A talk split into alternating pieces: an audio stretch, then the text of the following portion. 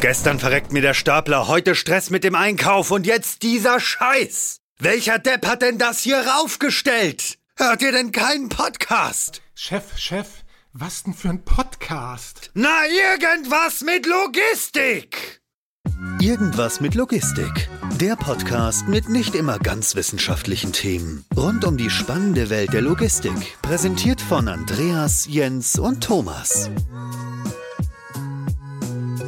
Moin und herzlich willkommen zu einer neuen Folge Irgendwas mit Logistik. Heute ist es Folge 101, quasi der Neuanfang nach Folge 100. Wir sind in der 101. Folge. Ich habe trotzdem gewohnterweise trotz Neuanfang Jens bei mir. Moin Jens. Hi Andreas. Und ergänzend dazu haben wir Titus. Hi Titus, grüß dich. Ja, einen schönen guten Morgen Jens und Andreas.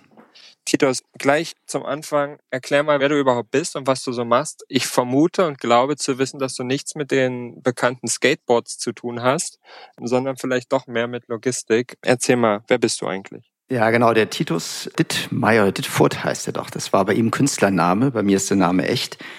Ich äh, bin Gründer von Connected Value, habe äh, in München VWL studiert, bin dann in die Beratung gegangen bei äh, McKinsey und äh, später Partner bei BCG dort vor allen Dingen auf der Seite Zahlungsverkehr und im Bankenbereich.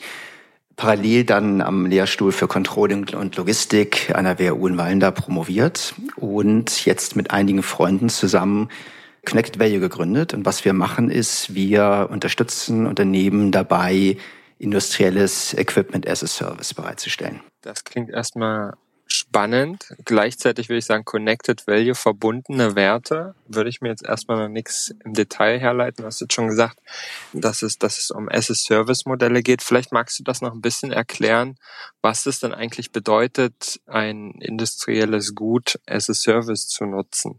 Gerne. Also im Wesentlichen kennt das ja jeder von der Software her, nicht? Also wenn ihr jetzt Riverside nutzt für die Aufnahme dann zahlt ihr dafür eine Nutzungsgebühr. Euch gehören aber nicht die Server und die Cloud, auf denen dann die Daten abgelegt werden. Und das kann man auf kapitalintensive Investitionsgüter, also Maschinen, LKWs, Automatisierungsanlagen übertragen. Was wir im Prinzip festgestellt hatten, das hat sich auch ein bisschen entwickelt aus einer Reihe von Projekten, die wir mit äh, Anbietern von IoT-Dienstleistungen äh, gemacht haben, ist, dass wenn man über die Digitalisierung Informationen und Daten über die Nutzung und den Zustand von, von Maschinen und Fahrzeugen erheben kann und ableiten kann, dann verändert das total die Art und Weise, wie wir darüber nachdenken, was das bedeutet. Wenn du einen Nutzer nimmst, der will ja eigentlich im Kern eine flexible Kapazität haben, die soll einfach sein und er möchte aber er selber nicht wirklich investieren wie eine Bank, ein Anlageportfolio von, von Maschinen und Ausrüstung. Wenn du jetzt einen Hersteller nimmst, der hätte eigentlich gerne die Option, dass er, nachdem die Maschine installiert ist, eben zusätzliche Services anbieten kann, mehr Kapazität anbieten kann, die Performance der Maschine optimieren kann und so weiter. Und das muss er eben abrechnen können. Und wenn du auf der anderen Seite dann in, äh, in Richtung der äh, Anleger oder von Anlegern denkst, vielleicht auch an euch selber, dann wollt, sucht ihr ja Möglichkeiten, wie ihr für eure Rente vorsorgen könnt. Und das Anlagespektrum ist dann ja teilweise begrenzt. Und wenn wir Maschinen verknüpfen mit der Finanzlage, dann gibt es eben halt die Möglichkeit, dass ihr direkt in Maschinen investieren könnt und dann eben halt an mehr Rendite erwirtschaften könnt, wenn diese Maschinen gut performen. Und das ist im Prinzip sagen die Grundlogik von, von Equipment as a Service.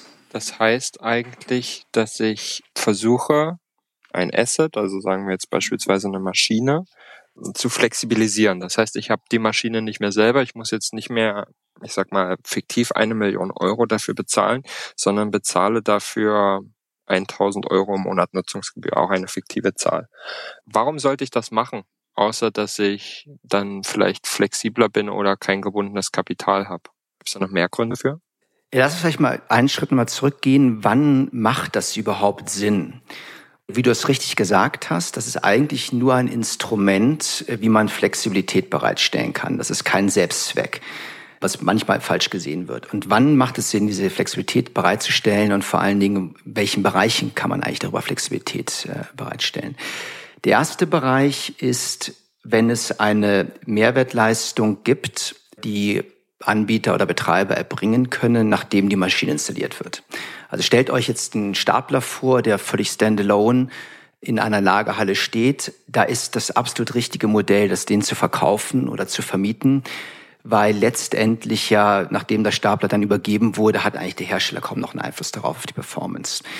Wenn ihr jetzt bei den nächsten Schritt reingeht und äh, wir uns vorstellen, dass wir jetzt den Stapler vernetzt haben über Telematiksysteme und jetzt können wir beginnen, Condition Monitoring anzubieten oder Softwarezyklen anzubieten, die im Prinzip die Performance verbessern, bis hin vielleicht irgendwann mal auch in Richtung Autonomie. Das heißt, der Hersteller geht eigentlich mit in eine Betreiberrolle rein. Dann ist es total sinnvoll, darüber nachzudenken, wie können wir eigentlich diesen Mehrwert, der da entsteht, über die Zeit verteilen, auch um die Interessen zwischen den Herstellern und den Nutzern äh, herzustellen.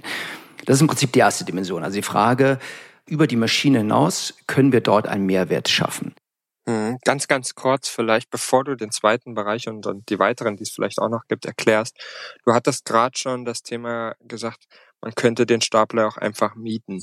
Ich glaube, vielleicht sollten wir da gleich nochmal eingrätschen und sagen, was ist denn eigentlich der Unterschied zwischen dem, über das wir heute sprechen und eigentlich ja auch flexiblen Modellen, beziehungsweise alternativen Zahlungsmodellen, sagen wir es besser so, wie Miete und Leasing im Vergleich zu dem, was du anbietest beziehungsweise erklärst. Das Entscheidende ist, Miete oder Leasing oder auch Kauf führt eigentlich immer zu einer festen Rate, die der Nutzer zahlen muss.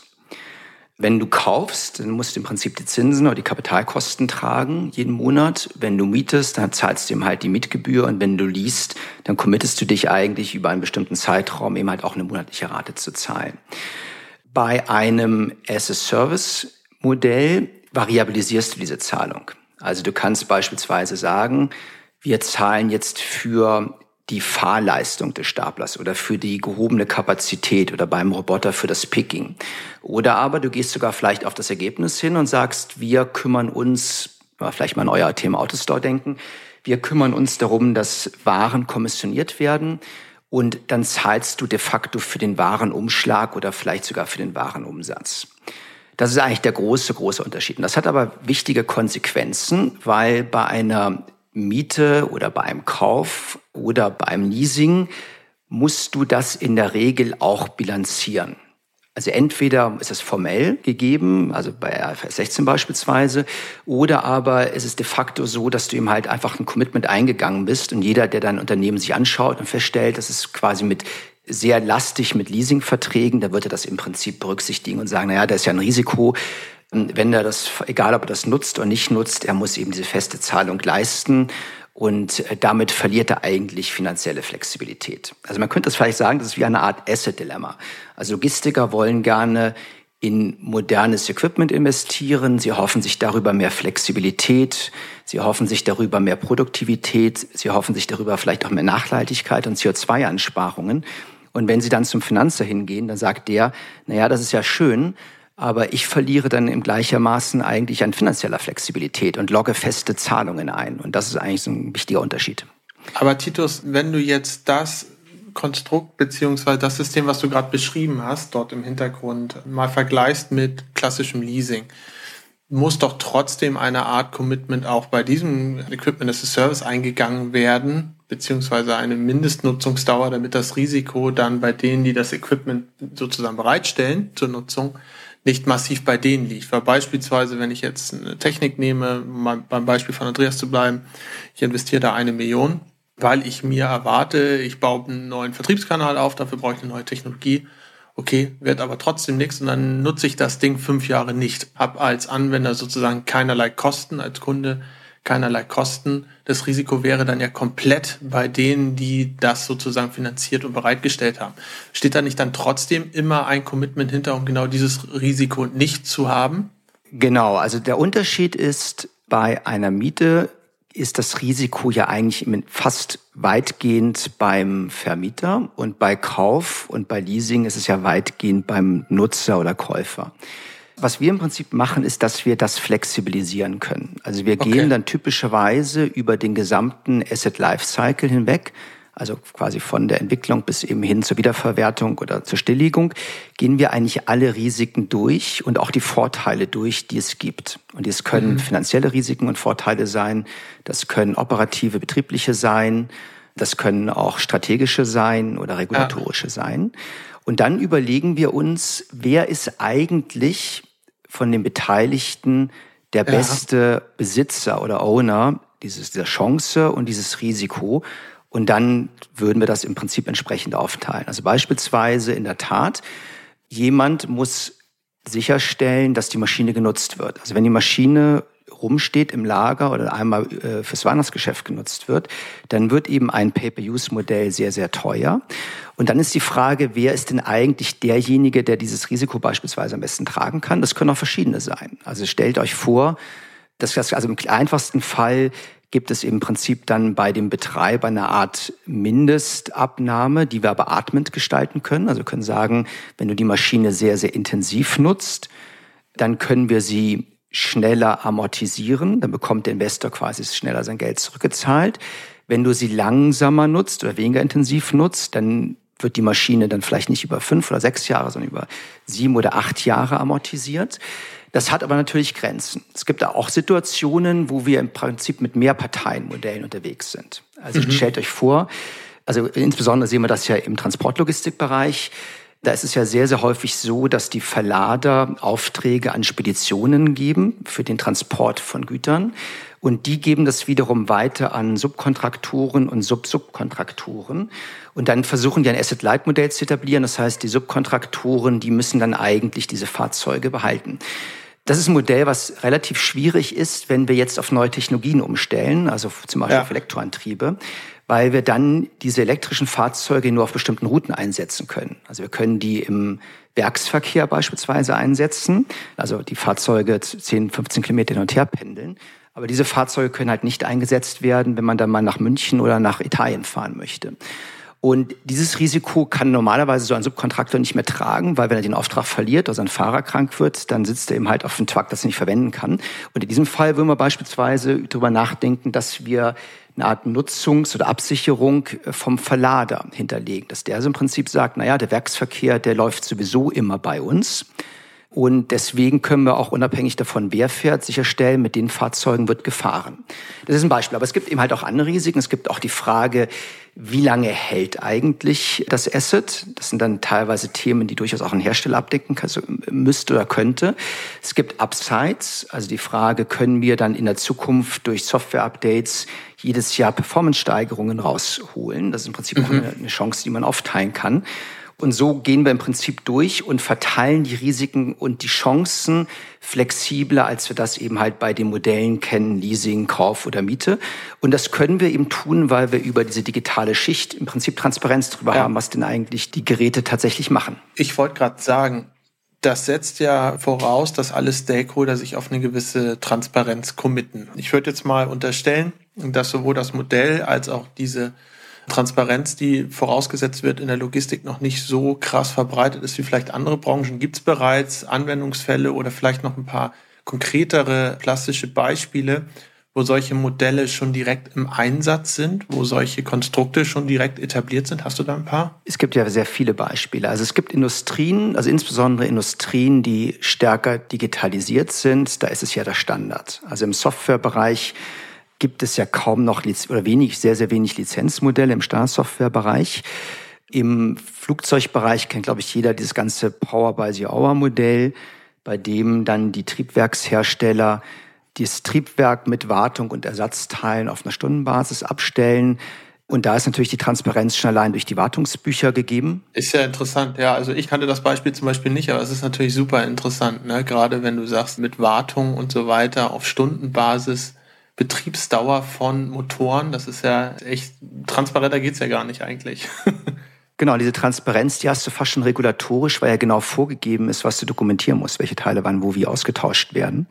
Und die Hersteller haben das interessanterweise gemacht, oder die ersten Hersteller haben begonnen, das zu tun, weil mit den kerosinsparenderen Turbinen der Verbrauch von Ersatzteilen zurückgegangen ist, weil die mit höheren Temperaturen umgehen mussten. Und deswegen haben sie erst versucht, das Ersatzteilgeschäft stärker mit reinzubündeln in die Lösung und später haben sie halt begonnen, auch die Wartung mit reinzubündeln. Also wir haben begonnen, sehr stark auch über Beratungsprojekte umzusetzen, haben das mittlerweile mit in fast 50 Fällen gemacht, in sehr vielen verschiedenen Industrien. Also bei Robotern beispielsweise Industrierobotern, da ist immer das Thema, die halten relativ lange. Viele Kunden erwarten Return on Investment Periode innerhalb von, sagen wir mal, ein, zwei, drei Jahren, je nachdem, wie die Situation ist. Und dann kannst du natürlich hingehen und kannst sagen, wir bieten dir einen positiven Return on Investment vom ersten Tag an, indem wir im Prinzip auf das Picking abrechnen. Und dahinter kannst du dann im Prinzip die bessere Software legen über die Zeit. Du kannst die Roboter wieder einsetzen und so weiter. Im Drohnenbereich beispielsweise ist mal die große Frage, die Drohne kostet ja typischerweise relativ wenig, der Pilot auch nicht.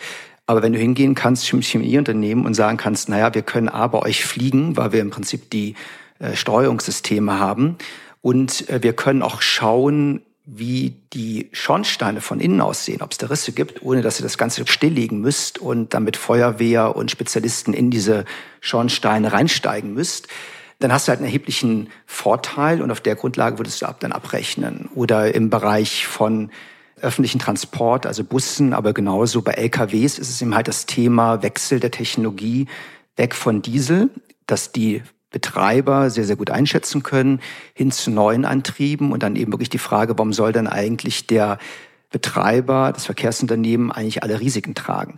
Und so gibt es eben halt wirklich mittlerweile sehr, sehr viele Beispiele. Wir haben auch einige Fälle rund um Autonomie. Also wir arbeiten mit einem Anbieter zusammen, der autonome Pods für den Personentransport äh, entwickelt und beginnt herzustellen. Das gleiche auch für den Transport für Containers einem anderen Anbieter. Da ist aber dann teilweise so, dass da die Lösungen noch nicht so weit sind, dass man mit einer ausreichenden Sicherheit darauf ein Pay-per-Use oder Pay-per Transportkilometer Modell setzen kann. Aber das ist, glaube ich, sehr, sehr interessant, weil da geht natürlich schon dann die Zukunft hin. Und spätestens, wenn der Anbieter als Generalunternehmer eben fast die Betreiberrolle hat, dann macht es keinen Sinn mehr, den, den, das Eigentum dann auf den, der damit fahren möchte, zu übertragen. Ich habe noch 100.000 weitere Fragen dazu, aber ursprünglich sind wir mal abgekommen von deiner Aufzählung der einzelnen Ebenen, wo wir beim Staplerbeispiel angefangen haben. Vielleicht können wir da erstmal wieder einsteigen, dass wir das auch mal zu Ende bringen. Ansonsten bewegen wir uns so ein bisschen kreuz und quer. Kannst du da nochmal einsetzen, Titus, was dann die weiteren Ebenen sind? Also die erste Ebene war ja im Prinzip die Frage, gibt es eigentlich einen Mehrwert, der geschaffen wird, nachdem das Fahrzeug äh, oder die Maschine eingesetzt und übergeben wird? Ja. Durch Software, durch Autonomie, durch Vernetzung und Flottenkapazitätsmanagement und so weiter. Und dann, wenn das der Fall ist, dann macht es Sinn, über eine flexible Verteilung dieses Mehrwerts nachzudenken. Die zweite Ebene, wir hatten das eben im Prinzip schon ein bisschen berührt, das ist das ganze Thema Risiko. Also wir können Risiken deutlich flexibler verteilen, als man das eben halt in traditionellen Modellen macht. Und das macht dann Sinn, wenn verschiedene Risiken von verschiedenen Partnern unterschiedlich gut gemanagt werden können. Also eine Versicherung kann beispielsweise ein Restrisiko bei Bränden oder bei besonderen Ereignissen ganz gut abdecken. Investoren können in einer gewissen Weise eine Flexibilität anbieten, in welchem Zeitraum dann die Maschine getilgt wird. Hersteller geben typischerweise technische Garantien. Nutzer können über den Einsatz und äh, die Nutzungsintensität beitragen. In bestimmten Fällen tut das dann der Endkunde oder der Verlader. Und so kann man im Prinzip beginnen und die Risiken verteilen und die Vorteile und die Chancen verteilen auf die verschiedenen Parteien. Und das ist typischerweise, wenn man so ein Equipment as a Service Paket strukturiert, total wichtig, weil sehr häufig die Hersteller unterschätzen, wie viel eigentlich Nutzer bereit sind, für weniger Risiko und für mehr Flexibilität zu zahlen. Und das ist im Prinzip die zweite Lage oder der zweite Bereich, in dem Equipment as a Service oder Pay-per-Use ein sehr spannendes Instrument ist. Und der dritte Bereich, der ist ein bisschen ein Stück weit nachgelagert, das ist die Frage, was heißt denn das eigentlich auf der Finanzseite? Wir hatten das im Prinzip angedeutet. Wenn man eine feste Rate über viele Jahre jeden Monat zahlen muss, dann nimmt das finanziellen Spielraum. Also egal, was passiert, du hast diese festen Ausgaben. Das hat mal in Gesprächen ein kaufmännischer Leiter an der Spedition hat schon gesagt, als wir in der Krise weniger transportiert haben, da konnten wir einige unserer eigenen Fahrzeuge wenigstens verkaufen, aber die Leasingraten mussten wir zahlen. Und in so einem Equipment as a Service Modell gibt es unter bestimmten Voraussetzungen die Möglichkeiten, dass man eben da mehr finanzielle Flexibilität schafft. Dass wir teilweise auch unter sehr restriktiven Voraussetzungen die Assets von der Bilanz des Nutzers und oder des Herstellers nehmen können und dass wir die Zahlungsströme quasi glätten, weil sie in gewisser Weise eben halt auch an die Erträge direkt oder indirekt gekoppelt werden. Und das ist, glaube ich, ein weiteres sehr, sehr interessantes Instrument, weil dann nicht mehr notwendigerweise der Hersteller und oder der Nutzer im Prinzip der Eigentümer und auch der bilanzielle Eigentümer dieses Assets ist. Also beispielsweise, wir haben mit einem großen Transportunternehmen, ging es um, also um Modernisierungsinvestitionen in mehr, mehrstelliger Millionenhöhe, eben so ein Thema entwickelt und den gesamten Bilanzabteilung durchgespielt. Und da ging es wirklich dann darum, wenn wir die Abrechnung an den Umsatz in gewisser Weise koppeln und die Risiken fair verteilen, dann äh, muss es eben halt auch unter IFRS 16 nicht bilanziert werden. Also wir trennen quasi die Ownership von der Nutzung auf eine echte Art und Weise, mhm. anders eben als, als bei einer Miete oder beim Leasing, wo das eigentlich nur über die Zeit verteilt wird. Das Thema ist ja unfassbar spannend, ne? aber ich denke gerade auch in Firmen beziehungsweise in Anwendungsfällen, wo das Thema interessant sein könnte, triffst du bestimmt relativ oft auf Menschen, die nicht annähernd den Finance-Background haben wie du. Wie pitchst du eigentlich das Thema bei Firmen, die sich primär um ganz, ganz, ganz, ganz andere Themen eigentlich kümmern und wo Finance nicht unbedingt eine Kernkompetenz in der Organisation ist. Wie schaffst du es, das Thema ähm, so einfach zu pitchen und auch so einfach darzustellen, dass die Leute den Mehrwert erfassen und nicht nach zehn Minuten denken, wow, das ist mir alles zu hoch, das verstehe ich nicht, äh, das finde ich vielleicht sogar tendenziell gefährlich, wenn ich die Assets nicht mehr in der eigenen Hand habe. Danke für den Besuch, bis auf Nimmerwiedersehen. Wie gehst du mit dieser Hürde um? Zunächst mal ist es richtig. Also was dieses Thema macht, ist, es navigiert eigentlich zwischen der Welt der Logistik, Maschinen, des Shopfloors, des Lagers, der Risikowelt und der Finanzwelt. Allerdings ist es so, dass du ja, es ist ja fast immer so im Leben, wenn du in einem Silo bist, das seit 50 Jahren existiert, dann sind sehr häufig Potenziale in diesen Bereichen schon sehr stark gehoben worden. Oder es gibt gute Gründe, warum das eben halt nicht möglich war. Und die großen Potenziale, sagen wir mal 70, 80 Prozent, liegen eigentlich immer in den Schnittstellen. Und das ist eigentlich ein Thema, was ihr dann häufig feststellt, dass dann Logistiker oft eine ganz andere Sprache reden als die Finance-Leute. Es gibt drei Ansatzpunkte, wie man so ein Thema angehen kann. Der erste Ansatzpunkt ist vom Hersteller her. Also wenn ein Hersteller sagt, wir haben früher Maschinen verkauft und jetzt stellen wir fest, dass wir um diese Maschinen herum immer mehr Mehrwertleistungen aufgebaut haben oder auch neue Geschäftsmodelle reingehen, dann macht das total viel Sinn, darüber nachzudenken, wie wir das im Prinzip auf dem Pricing, auf der Risikoseite und auf der Refinanzierungsseite abbilden. Und wie weit sind die Hersteller da? Das hängt eigentlich davon ab, wie weit die mit ihren Lösungen sind. Also das Hauptthema ist eigentlich gar nicht so sehr, die Gespräche reinzugehen. Die Hauptfrage ist eigentlich, haben Sie einen Reifegrad, was die Lösung angeht, der soweit ist? Und sehr häufig ist es so, dass wir eigentlich in einem ersten Schritt erst einmal über die Lösungsentwicklung sprechen. Also wer sind eigentlich die Zielkunden? Was sind deren Hauptherausforderungen? Müssen wir eigentlich ein standardisiertes Paket gestalten, damit wir den Kunden eigentlich eine Service-Option geben können, also mit einer einfachen Standardlösung, mit einer etwas Premium-Standardlösung und vielleicht mit individuellen Lösung. Und dann, wenn wir sozusagen so etwas ausgestaltet haben, dann ist eigentlich der nächste Schritt, dann darüber nachzudenken, wie wir sowas eigentlich bepreisen und dann hinten dann möglicherweise irgendwann später abbilden in der Finanzierung. Meistens ist das tatsächlich eine Journey, weil man in der Regel ja erstmal damit beginnt, das zu designen und zu konzeptionieren. Dann wird das pilotiert in der Pilotierungsphase sind eigentlich Finanzierungsthemen noch gar nicht so vordringlich. Und dann ist das eigentlich später mal eine Option dann äh, für die Skalierung. Also das ist sozusagen quasi so der eine Zugang, dass man über die Herstellerseite, also Hersteller, die eben soweit sind, solche Lösungen zu entwickeln, geht und nachdenkt. Der zweite Weg, äh, das haben wir eigentlich in den letzten zwei Jahren zunehmend gemacht, ist über Nutzer zu gehen, die ein deutliches Investitionsportfolio haben oder planen aufzubauen und bei denen es in einer bestimmten Weise eine Art Veränderung gibt. Also ein typisches Beispiel ist eben halt im ÖPNV beispielsweise oder wenn eben halt darüber nachgedacht wird, wie können wir eigentlich unsere Busflotte von 500, 600 Bussen bis zum Jahr 2030 elektrifizieren. Das ist im Prinzip ein genauer Zeitpunkt, wo man drüber nachdenken würde, wie sieht denn das eigentlich denn auf der Beschaffungsseite aus? Wie gehen wir mit den Risiken um und wie finanzieren wir das eigentlich? Müssen wir das eigentlich noch so machen wie im letzten Jahrhundert? Oder eben ähnliches, wenn du darüber nachdenkst, dass du sagst, wir müssen jetzt eigentlich unsere Transportlogistik äh, neu aufstellen oder ähnliches. Das ist im Prinzip sagen von der Nutzerseite her gedacht.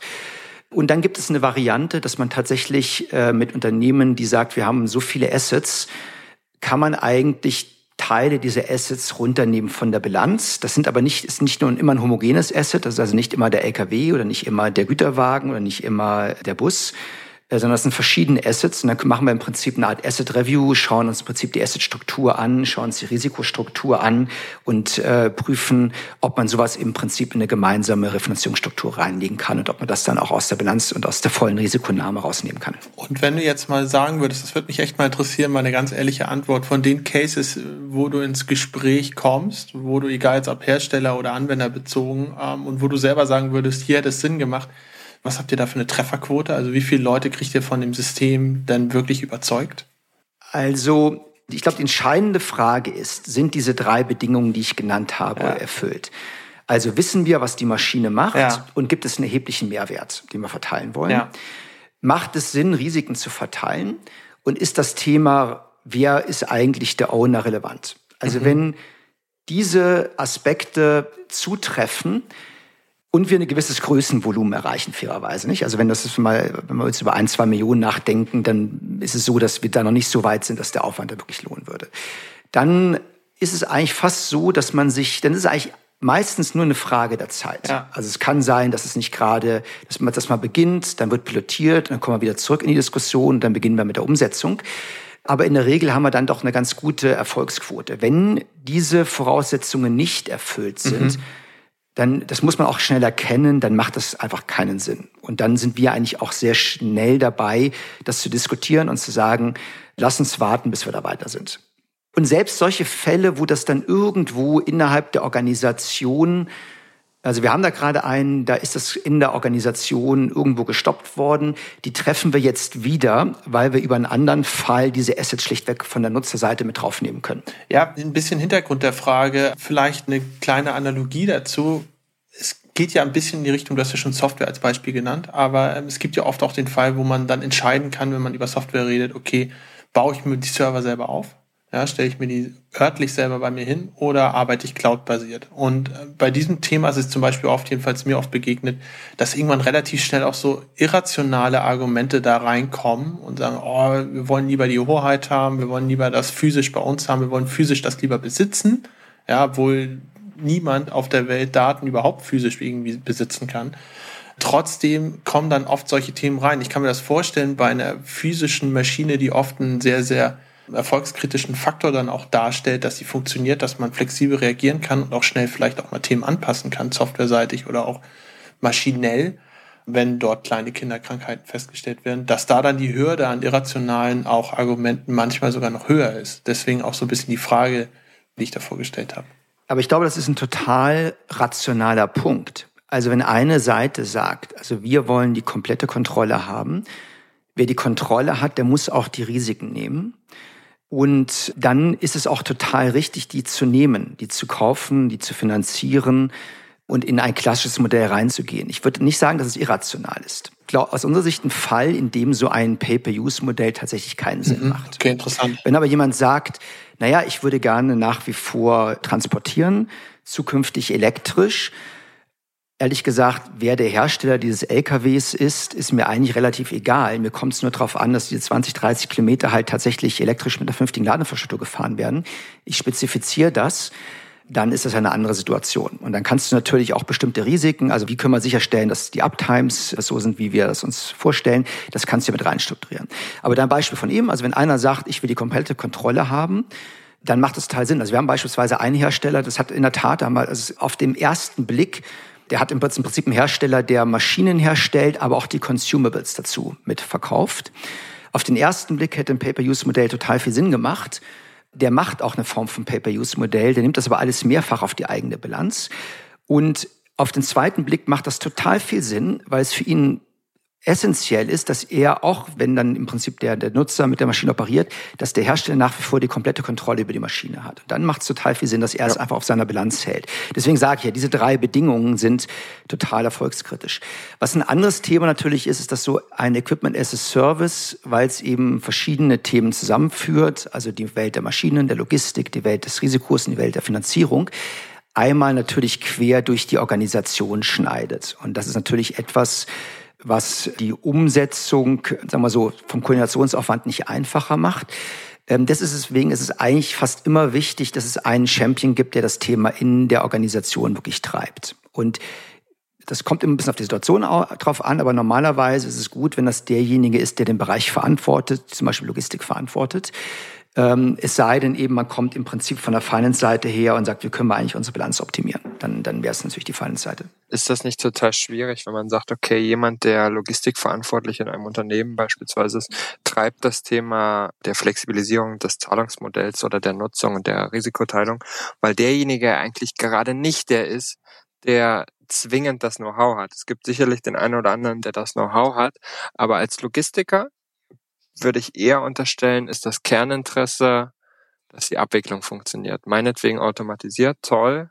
Vielleicht hat er sich auch schon eine tolle Lösung ausgesucht, auch gut. Dann will er irgendeinen Roboter oder sowas haben. Dann ist dem ja im Zweifel fast egal, wie das Ding bezahlt oder finanziert wird, solange es operativ das Ergebnis bringt, das er will. Und dann kommt er eigentlich meistens, wie du es ja auch schon geschildert hast, in Projekten die Finance-Seite und sagt, das ist schön, dass du das Ding willst, das wollen wir aber so nicht kaufen, weil das ist einfach zu teuer oder der Business Case ist jetzt nicht super geil oder was auch immer.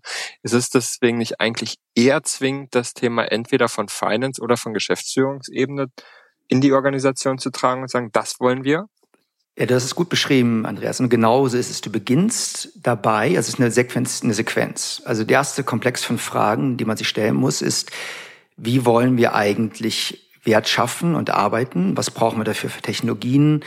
Welche Software brauchen wir? Welche Hardware brauchen wir? Welche Services wollen wir reinstrukturieren? Wie sieht eigentlich das Gesamtpaket aus? Und aus einer Herstellersicht auch, wie können wir das eigentlich in einer standardisierten Form anbieten? Und wer sind eigentlich die Zielkunden? Und du fragst dich, wie sieht das Betriebsmodell aus und wer hat da welche Rolle? Damit sollte man im Idealfall beginnen. Also wirklich die Lösung zu designen, um sehr klar zu sein, was ist eigentlich der Zielmarkt, was sind die Nutzungsszenarien und wie sehen die Lösungen aus und wie können wir die standardisieren.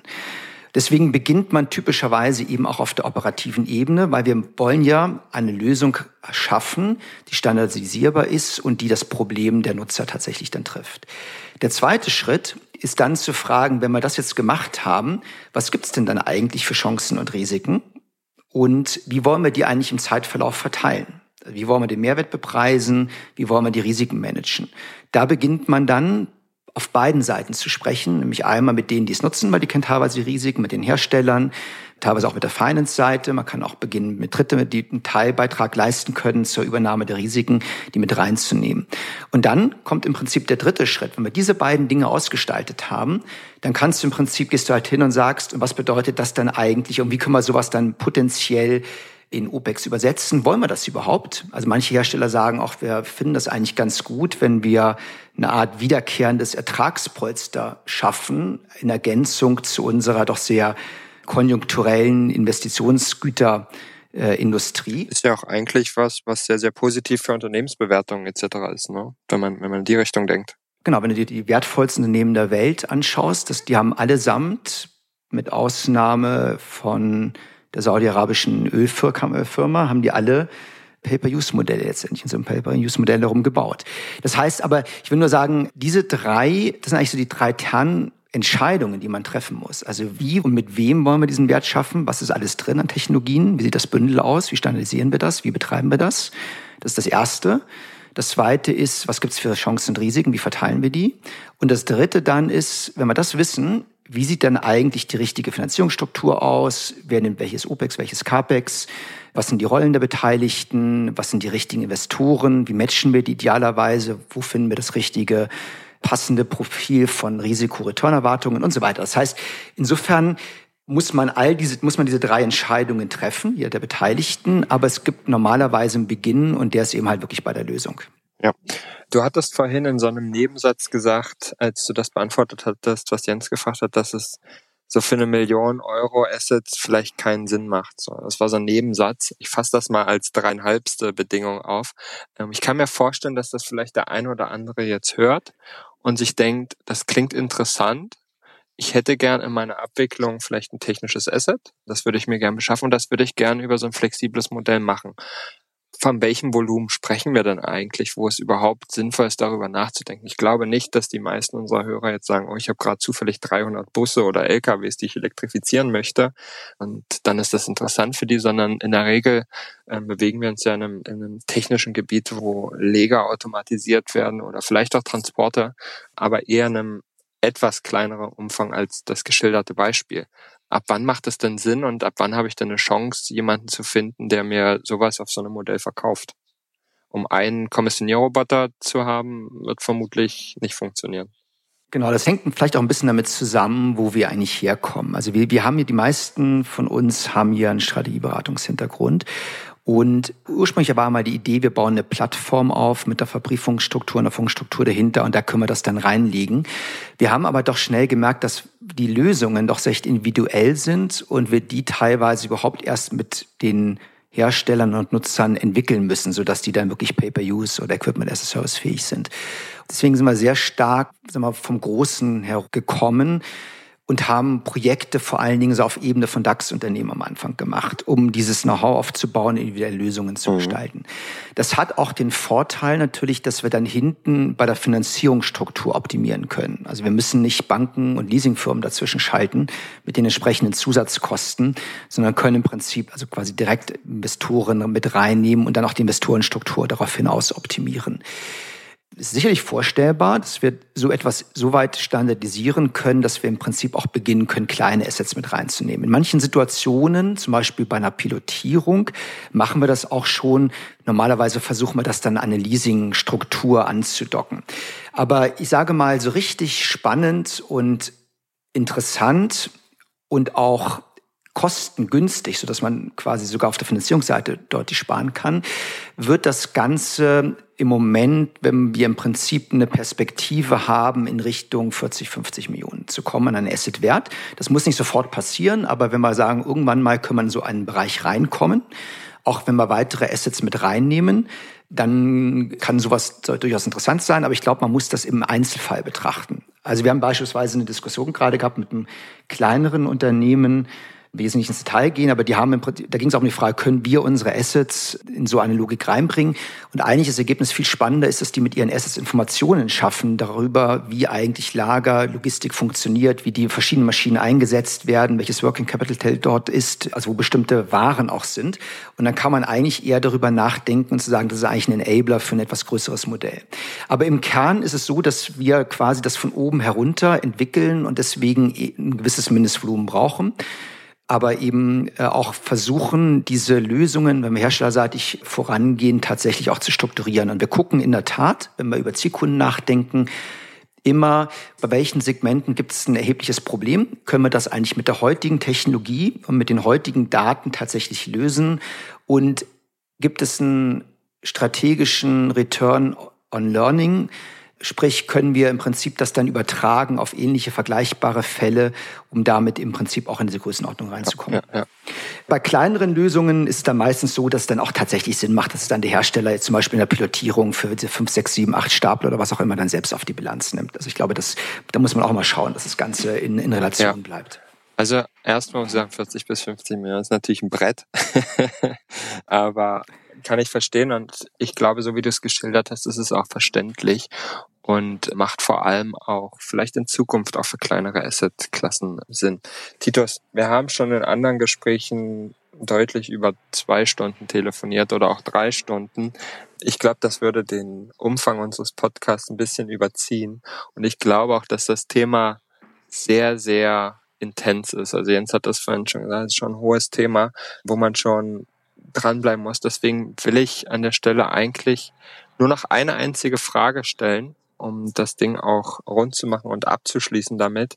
Und die Frage ist, kannst du in einem Satz vielleicht nochmal zusammenfassend erklären am Ende dieser Folge über all die Sachen, über die wir gesprochen haben, was genau ist der ein eindeutige Mehrwert eines solchen Modells? Bloß um es nochmal auf den Punkt zu bringen zum Abschluss der Episode.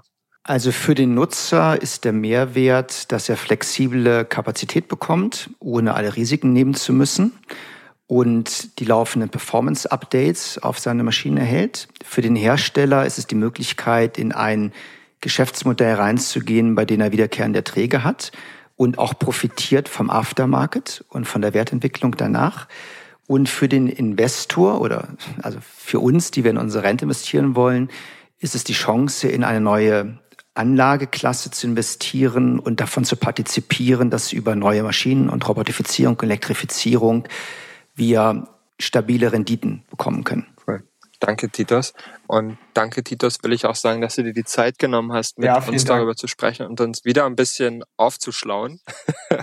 es ist jedes Mal sehr befruchtend, wenn wir uns austauschen. Und es gibt viele Dinge, die wir auch nicht wissen und wo wir von der Finance-Seite in der Logistik lernen können. Und ich glaube, und auch umgedreht natürlich. Und ich glaube, das ist eigentlich der wichtigste Faktor in dieser ganzen Diskussion. Viel weniger, dass es irgendwie bestimmte Volumina braucht, die man für so ein Modell jetzt explizit benötigt oder sonst irgendwas, sondern vielmehr der Aspekt, dass beide Welten sehr, sehr unterschiedlich denken, also Finance und Logistik, aber sehr, sehr viel voneinander lernen können, wie man das in Zukunft machen können. Von daher vielen Dank, wie gesagt, dafür und bestimmt bis bald wieder mal, Titus. Also vielen Dank für die Einladung, äh, Jens und Andreas. Und ich glaube, was rübergekommen ist, es sind halt individuelle Lösungen. Und ich biete halt gerne an, wenn jemand ein Thema hat, wo er meint, es kann passen, also die Voraussetzungen sind erfüllt, dann kann er gerne auf mich zukommen und dann können wir das einfach mal diskutieren und schauen, ob man so etwas eben halt zuspitzen kann, eben auf diese bestimmte und, und spezifische Situation.